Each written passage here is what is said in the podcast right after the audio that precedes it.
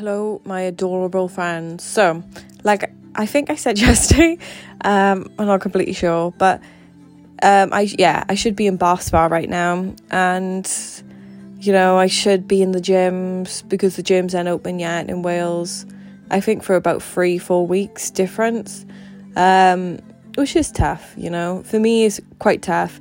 The gyms have only been open 4 months out of 12, and I've like, you have this whole thing, like, every year I evolve and stuff, but, I mean, who could see the pandemic going, right?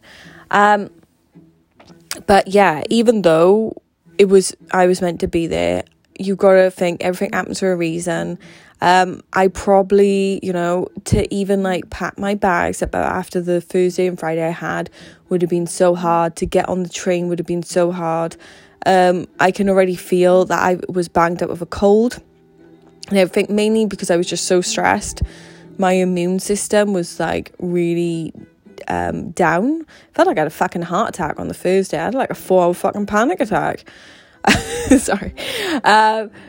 But yeah, my immune system was really down. So I could have easily got on the train. You never know. I could have easily got COVID. I could have easily be locked in the house that whole time. It would have been really awkward going to England, all these types of things. So sometimes you just got to see it in your own favour. Like, as much as I'm like, oh, I could be in the gym right now, blah, blah, blah. I couldn't, obviously, because my trip was cancelled because apparently guidelines, even though you can travel anyway in the UK. Really weird.